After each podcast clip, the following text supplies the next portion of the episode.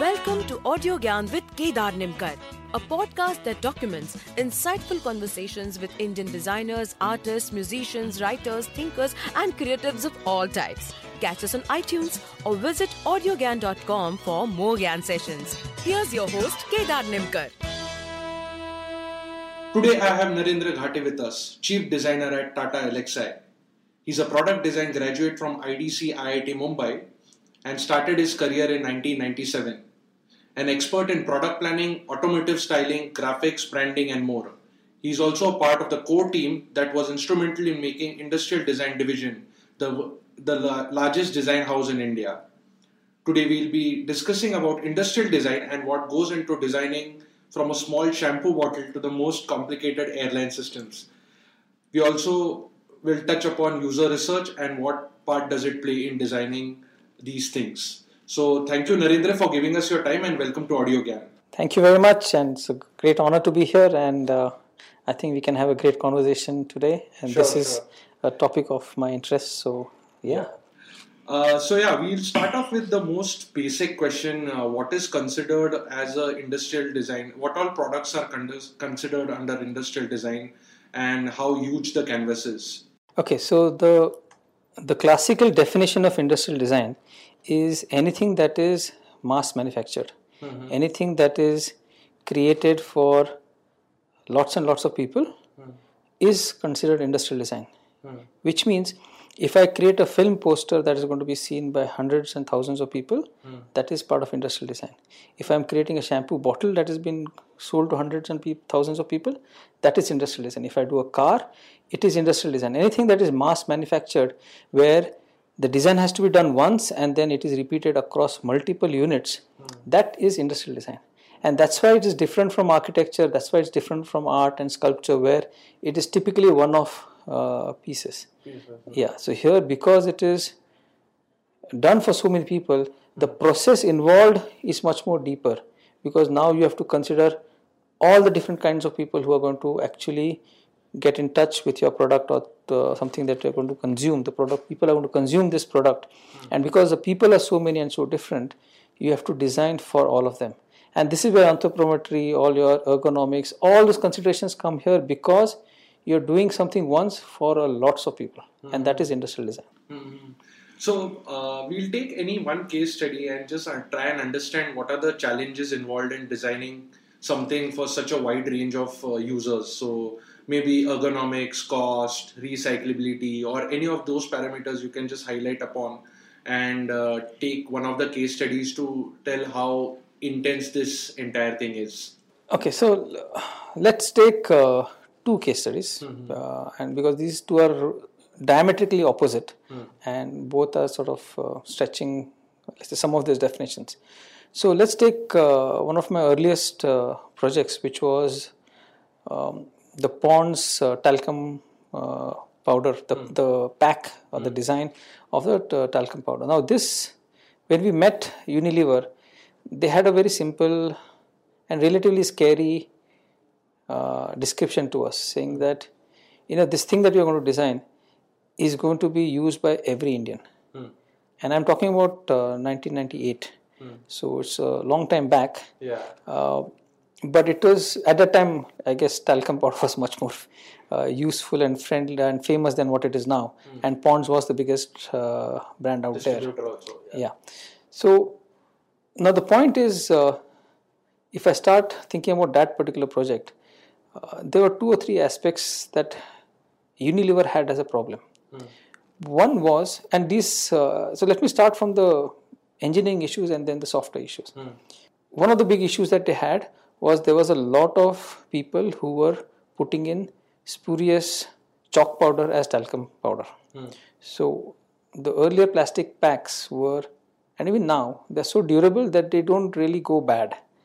In fact, that's one of the issues that they are not sustainable. They don't really decompose, right?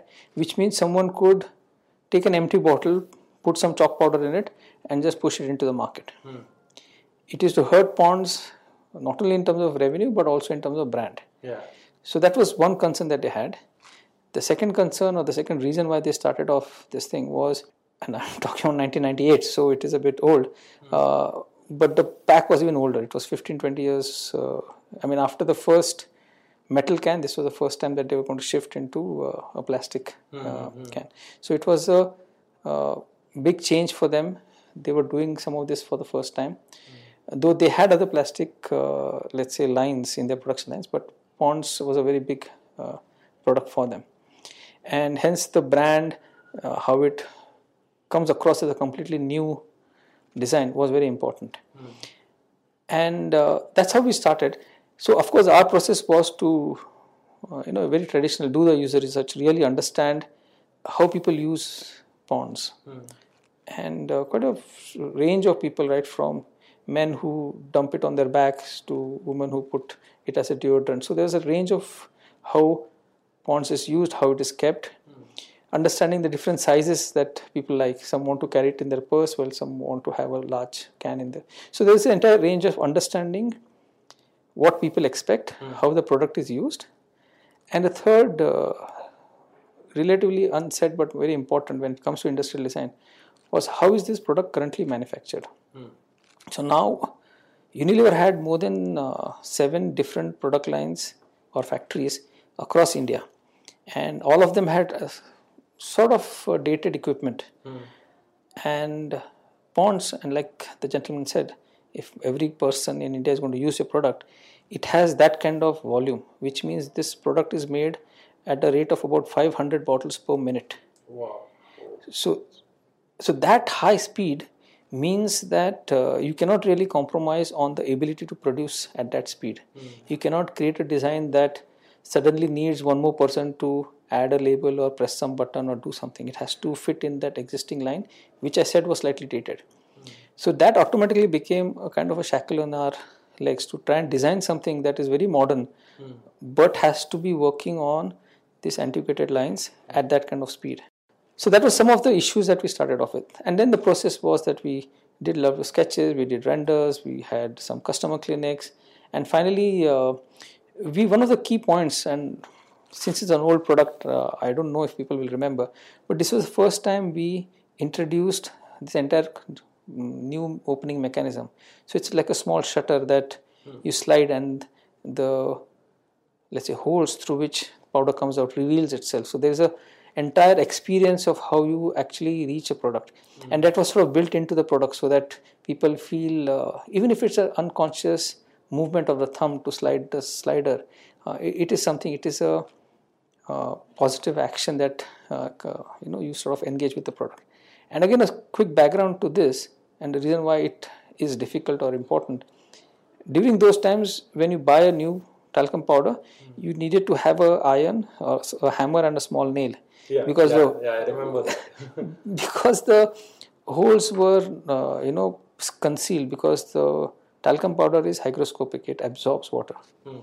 and that's why it's always sealed. And then you punch a hole in it and obviously as designer we thought that's such a bad way to start up your relationship with the product yeah. you know it should feel like uh, it's ready to go i mean that's what uh, just to quote again uh, steve jobs insisted that you should have batteries inbuilt so that moment i unbox a product it should be ready to start and i don't have to search for a battery yeah. so it's a similar kind of thinking where the product should be ready to use which means we had to actually engineer this entire opening or the sliding mechanism which can prevent water from uh, seeping in. It needed that kind of uh, detailed engineering to have the seals mm. and to be able to be manufactured at that speed. So it was a fairly complicated um, challenge that we solved. Now, now the reason I'm sort of uh, going on and harping about this is you see these bottles, whether shampoo bottles or uh, you know, so often all around you, and they seem so frivolous and so trivial. Mm. But there is a lot of um, engineering, if I may say so, or design that goes behind it to really make it what it is and come to you at the price that it uh, comes to. A lot of our uh, design briefs, uh, you know, there's a very strict price or cost target, and we have to achieve that because otherwise, you know, if you're selling a million bottles a month, uh, 10 rupees here and there makes a big difference. Mm. So that was uh, uh, Ponds. And the second case study, just to bring you or bring us uh, into today's world and have a completely diametrical opposite uh, view is what we did for Kochi Metro. Mm. Now, Kochi Metro, in a way, stretches the definition of industrial design because we are not making thousands of units of Kochi Metro, but it is still consumed by thousands and thousands of people because it's a metro system, and hence we sort of conveniently have are calling it as a part of our industrial design studio work. And Kochi Metro was an awesome project for multiple reasons. One, it's a government project, and uh, we had a great experience working with the government because the advantage of government projects, especially when you have this correct set of people, is the scope is vast mm. and the authority given is very vast. Mm.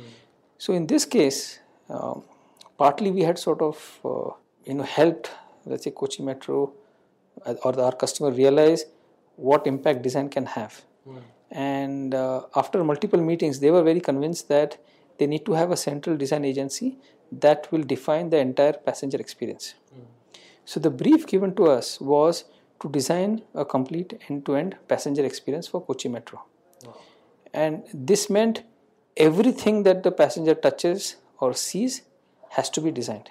So it's a physical, it's uh, physical, it's, uh, digital, branding, everything, anything, any interface point between metro as a system and the citizens of Kochi has to be designed. So, so, right from the escalators to the ticket to the yeah. So I, I will sort of uh, get into the things that slowly became a part of uh, the scope. Um, just the, I still would like to say in terms of why this is so important or so new. And now we're doing quite a few such uh, uh let's say passenger experience uh, experience projects. Uh, in a, any metro system, there are very compartmentalized departments so there is a civil department that is completely bothered about the architecture and the building of uh, the stations.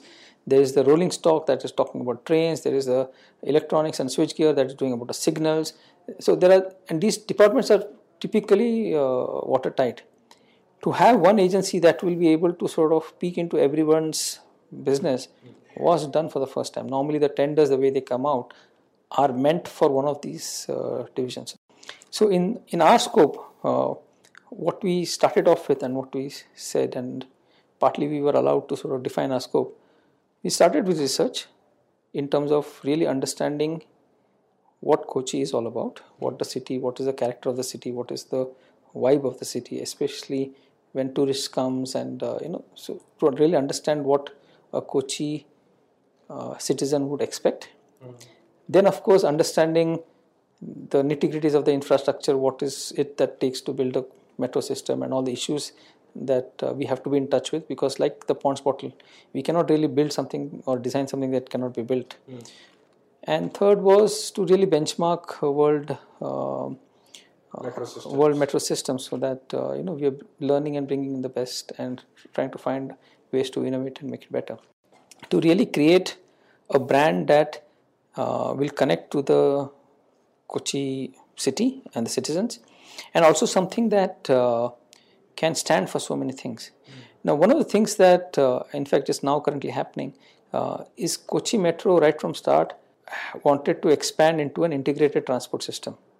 So it was not only about the metro; mm. it was there's a water bus, there's an entire bus system, uh, there is uh, you know there are some five different modes of transport within the city that all would be connected through this brand. So to create an entire branding system for multimodal uh, transport was something that uh, was a key part of this, and this brand really helps connect people, connect uh, the entire thinking. So the brand itself was uh, something that we did. Uh, then in terms of uh, scope, there was large elements of influence in the well, let's say the architect architectural elements of the station. Mm. So how can a particular station in a locality reflect the locality or stand for certain things, and how we can whether it's through graphics or whether it's through physical elements, how we can make that particular station feel uh, local. And this is where there was a big uh, disagreement or a bit of um, challenge in terms of how Delhi metro system operates and wanted uh, Kochi to operate and how Kochi metro wanted to operate. Mm. So in Delhi, for example, all stations are like, yeah.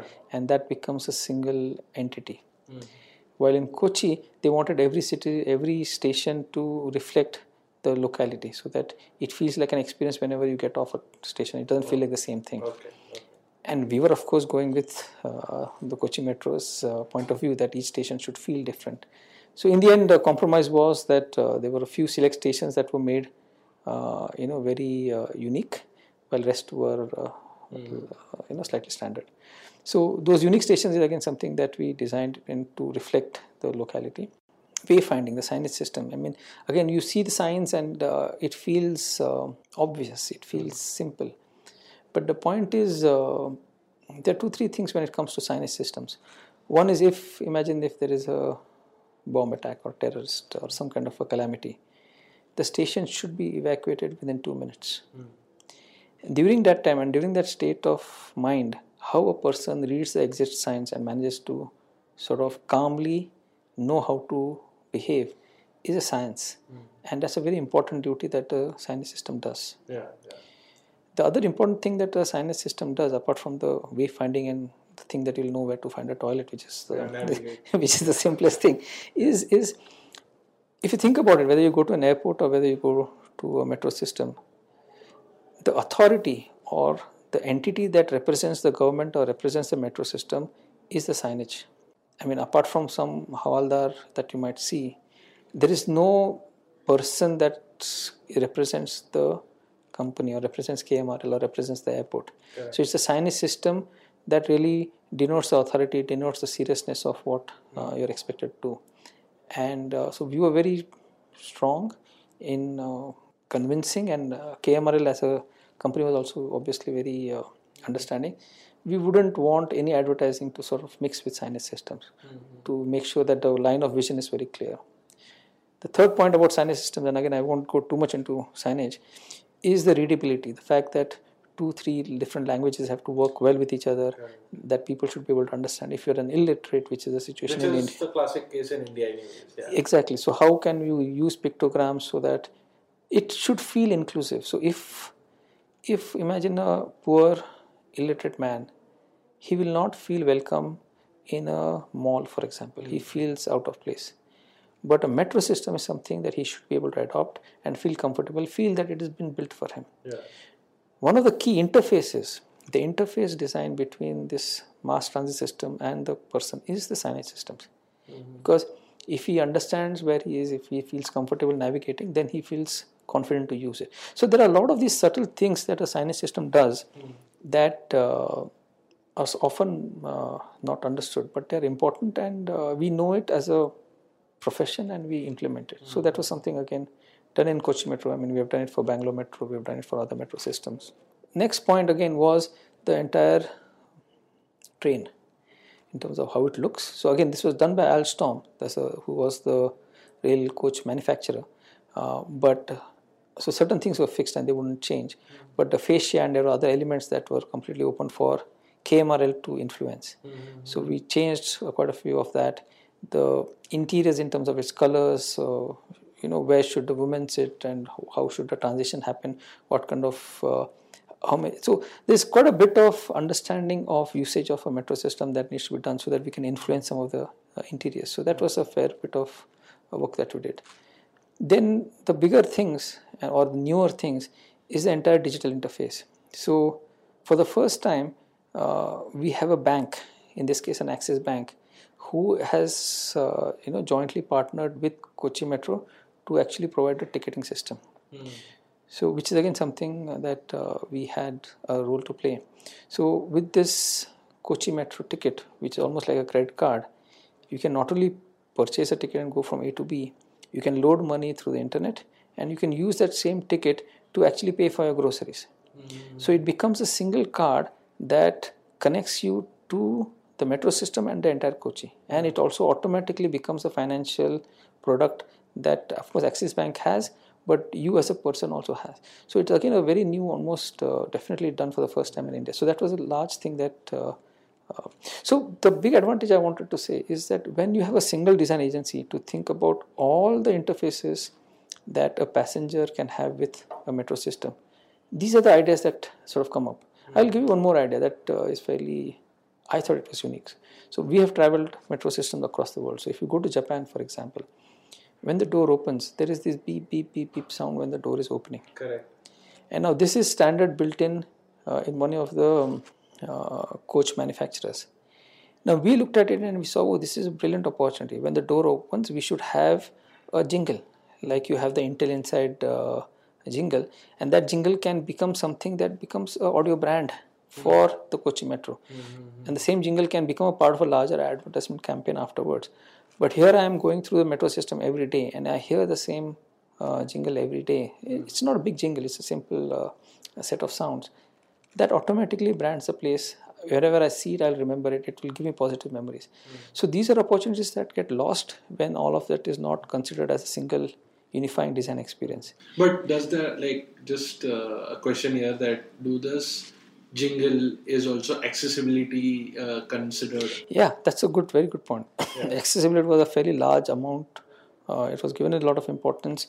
So whether it is the textured, uh, let's say tiles mm. that allow you to enter, but this uh, audio jingle that allows you to sort of know that the door is open and where it is mm-hmm. is again something that um, was considered. It is, mm-hmm. Um, so that's this. I mean, that's a range of other products also. Products. I'm just uh, stunned to hear so many uh, interworking systems together, and uh, yeah, it's really awesome. So I'll I'll change uh, a, a track uh, here slightly and uh, in in like earlier as you mentioned about doing user research and understanding the gaps which are there in the market uh, i actually wanted uh, to have some insights on uh, understanding how do you differentiate between a user need and a user want i'll, I'll set the context here that uh, as henry ford once mentioned that uh, if you ask people what they want they'll say faster horses so that's that's what you land up when you do extensive user research also and you don't break that mm. boundary of uh, really making sure that this is what they need actually as opposed to what they want. So while working on these systems while working on these large complex uh, industrial products uh, how do you go about differentiating what is a need and what is a want? So um, it's a great question and let me and the answer to this question changes with time. Hmm. and the current times make this question much much more relevant yeah because earlier uh, you know the needs and wants were very similar to each other hmm. i mean the person is hungry and need, he needs food so you know, i mean it was stark hmm. now almost everybody is getting food but then they want slightly hmm. different tastes so how do we really understand what taste is going to have this is where uh, an often used but uh, fairly important word empathy comes in. Mm. To be really able to uh, empathize, put yourself in somebody's shoes, mm. and uh, be able to think for him mm. really matters. Now, research is an ability to allow you to empathize. Hmm. Okay. Right? I mean, that's in my, it's let's say that's my definition of, I think, slightly different twist on the standard uh, definition that uh, is used for research where it is going and understanding people. Mm. Uh, I'm saying it, we need to go a step further and be the person mm. Rather than just understand a person. Um, because, and again, a slight uh, twist or a slight change in what we are saying, with the modern times, with big data, with uh, automation, with AI, every person is different and every person's individual needs can be met mm. because the systems will allow mass customization Mm. Hence, understanding and an ability to be that person is much more relevant now. Right? So, one of the things that uh, we are doing, uh, and which we've been see, designers, according to me, are very good at observing, mm. very good at seeing things that uh, other people do not see. Um, so we have researchers who, of course, are the profession in terms of uh, you know asking the right questions or creating the entire moderation or uh, you know field research all of that but with every project and with every researcher we always have a designer to go with him mm. because unless the designer is immersed into the problem or immersed into the situation mm. he hmm. cannot really design for that problem correct, correct right so it's not art he's not designing for himself he has to yeah. design for somebody else so that is an important part of the process where uh, the designer um, is able to put himself in. Mm. And then what happens is when he's coming up with solutions, coming up with uh, you know designs, he's able to judge the designs himself. Mm-hmm. He automatically knows, oh, I love this, but I know my my customer is going to hate it, so he's going to drop it. He's not going to take it forward. He knows which will work because now he can think like the consumer. So that's a fairly uh, important uh, part. And I'll give another very practical reason why uh, what I just said uh, is important, at least for people like us who run uh, design agencies. And uh, for us, you know, it's very important that our concepts and our design gets through to the next stage, gets approved, gets liked. Um, so imagine I'm designing a fan or a, a, product, and I'm talking to, let's say, the managing director or the proprietor of that company. Mm. Now, it's his product, it's his baby, it's his investment, it's his company, yeah. right? He will have a say in terms of what I'm showing him. Mm.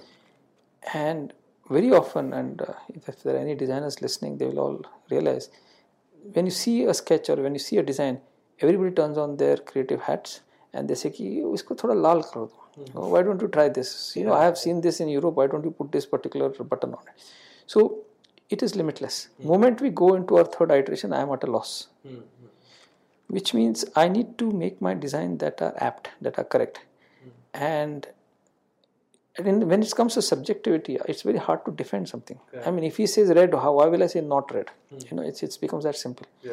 So the only way I can defend my design is when I tell him that uh, you might like red, but I know your consumers. I have met them. They hate red because they think red means uh, upshagun, mm. and that's why we made this product in this particular mm. color. Moment I'm able to represent his consumers to him, we, I and he are at a level playing field, and then he listens to me. Interesting. Yeah. And that's the only way I can run my business. Mm. Because otherwise, uh, there's no limits. I mean, I'm a creative person. I can keep giving you red, blue, yellow, green, whatever you want. Yeah. Right. So uh, I should not become a design jockey just mm. doing what somebody else wants. Yeah, yeah. So so that's why research has a lot of uh, you know you know importance and. Uh, so actually, I'll cut you here, and uh, we'll we'll move to the next question because that's more like I can see a follow uh, follow on there, which is uh, which is the like most significant work you have done so far, uh, and which also includes user research. And what would have gone wrong, or what would have uh, changed if there was no user research, and what changed because of user research? Do you think of any uh, uh, relevant example? I, I'll tell you one of the recent projects that we're doing where in spite of being what we thought was uh, empathetic, uh, you know, we still come across surprise when we really get down to it and we are really true to the word. Mm. So uh, there's this product called Spintales. Mm. Um, yeah, it's been sold in the US and now it's just been launched uh, in India also. It's from a company called Welspun.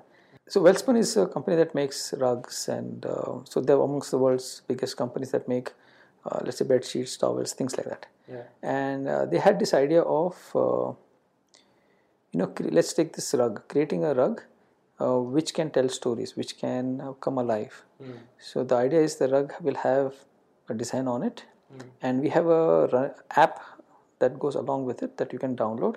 And when you point, point the app at the rug, uh, then certain stories are told.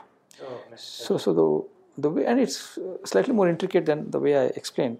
so, for example, if you look at a rug, it looks like a beautiful jungle scene, but there are no animals or nothing in it.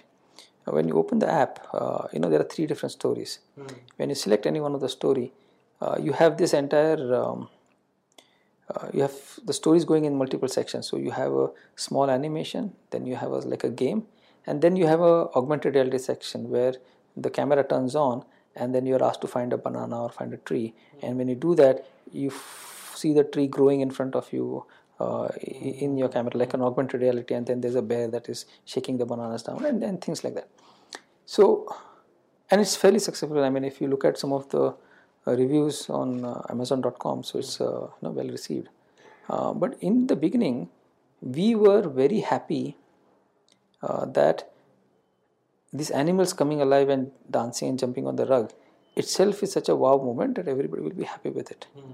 and this is meant for kids between 3 to 5 and whenever we showed to most of the people that uh, were, let's say, smart but not three to five, they loved the idea. They thought that, you know, these animals coming alive, it's such a magical thing. Kids are going to love it. When we actually uh, started researching with the kids, you know, one very stark and quick realization happened. Kids see new things almost every day. Hmm. So any new thing has a novelty value for 15 seconds. After that, it is routine. So which means we banking on this entire augmented reality thing where uh, these animals are coming alive, hmm. itself being a big thing, was false because hmm. kids beyond the first view did not think anything great about it. Which suddenly meant the content, the storytelling, what the animal is actually doing became far more important than the fact that oh there's magically an animal on my carpet. And so it's things like this that uh, really help you realize that even now empathy and research is so important. Brilliant. Yeah. so, and, and i'll give another example which i wanted to uh, give in the earlier uh, question. Again completely different but i was talking about observations right? Uh, so um, designers and i think all of us if we are shown something then you realize oh i missed looking at it designers are better at observing things that other people miss. And that's where a latent need because you're talking about wants and needs a latent need can come up. So uh, we we have designed this uh, let's say water purifier. And during research one of the things that we observed and you tell me if it's true in your family or uh, in any of your friends that moment the family sort of sits in, front, in the table to have food you realize that there's no water. So the youngest son or the, the, the has to go get up stand in front of the filter and fill water. Yeah. and it's a pain because you don't have any bottles uh, that are full and it's a slow trickle of water that is filling. So it's not a big deal. It will take hardly 20 seconds but it is a issue. And it is a pain point in your dinner experience where you suddenly have to go get up and water is not ready to immediately get to the table. You have to stand and wait for the water to fall and all of that. And that and that's what the advantage of being the researcher and the designer in one uh, company. We saw that we observed that we realized that that is something that can be a potential usp and we've created this water purifier where uh, called marvel where there is a jug that is connected to the purifier. Oh, okay. so when the water gets filtered first the jug is filled and then all the excess water gets and goes and fills into the tank. So what happens at any given time you always have a jug full of water ready to take away Wow. and then that becomes a talking point. See in the end when we are trying to sell a product in a very crowded marketplace you need to be able to describe it in two three sentences. You need to have something to talk about. And uh, some things like this really uh, help and make a big difference. Brilliant, brilliant example. Cool. Uh, I think uh, I'll conclude with one last question, which is uh, like, what new products can we see uh, in the coming market, in like in the coming decades, uh, and also what, uh, how and what Tata Elxsi is doing overall to improve the experience of people through their products. so two three things are happening um, First, first we'll just delve into uh, like looking at general Tata Elxsi products, and then probably uh, go more abstract terms. So, uh, okay, I'll tell you a few of the current projects that are going on. But we are a design agency, so which means uh, we are working for different companies all across the world, and it's their products, and it's they're the ones who bring it out to the market. And in many times uh, we advise them, but we are uh, mercenary. We are hired guns. We will do what they tell us. So, but yes, we do have a view on what is happening and what should happen, and that helps us win business or do better projects. Now, one of the things that is uh, happening in the last know, couple of or few years and will definitely happen. Earlier, a design solution would typically lie in a single domain. There would be a graphic design project, a branding project, a product design project. Now, almost none of our projects have a solution in a single domain. So even if I'm doing a product design, there is a branding element, there is a service design element, there is a retail element. If I'm doing a service design project, there is technology elements, there is uh, UX that is involved, there are some touch screens, uh, there is some process design. So this integration of all the design faculties to come together to give a great solution is something that is happening more and more. And uh, which is what we are seeing and uh, that's why in our studio as you might have observed you know all designers sit together so that uh, you know there can be a seamless transition between different uh, design domains. Um, the other big thing that uh, is happening and it's not new but it is happening more and more faster is uh, technology is more and more complex people are no longer trying to understand technology your cell phone is expected to work you will not try and find out why your car is supposed to take you from A to B, you will A to B, and you will not bother to open the hood because you won't understand anything. And so what is happening is is the poor engineers who have to make sure that the technology works, mm. uh, but it's the designers who have to translate the technology to mm. the users. And moment the interface or the design fails, um, we have a problem. Mm. So going forward, what's happening more and more is this interface between technology and people is getting more and more important. If you look at five years ago or 20 years ago, you needed to be taught how to use a technology. Mm. So there were user manuals and there was, uh, right? And what used to happen is that technology could do far more than what, it, what you used it for. Mm-hmm. So you will have 20 features or 20 things that some machine can do, but you'll use only 10 of them because, right? So your expectations from the technology were lesser than what the technology could achieve. Mm, yeah, yeah, true. Correct. Now, and in the next five years, the exact opposite is happening. So, if you take Siri, if you take Alexa, if you take autonomous driving, if you take any of these latest technologies, people, because they don't want to understand technology, assume that technology can do far more than what it can do. Yeah. So, I'll give an example. You ask Siri or ask Alexa a question that you know your friend can answer or understand mm. and Siri cannot and you think it's a dumb system. Mm. So your expectations from technology are far more than what the technology can provide. Yeah, so true.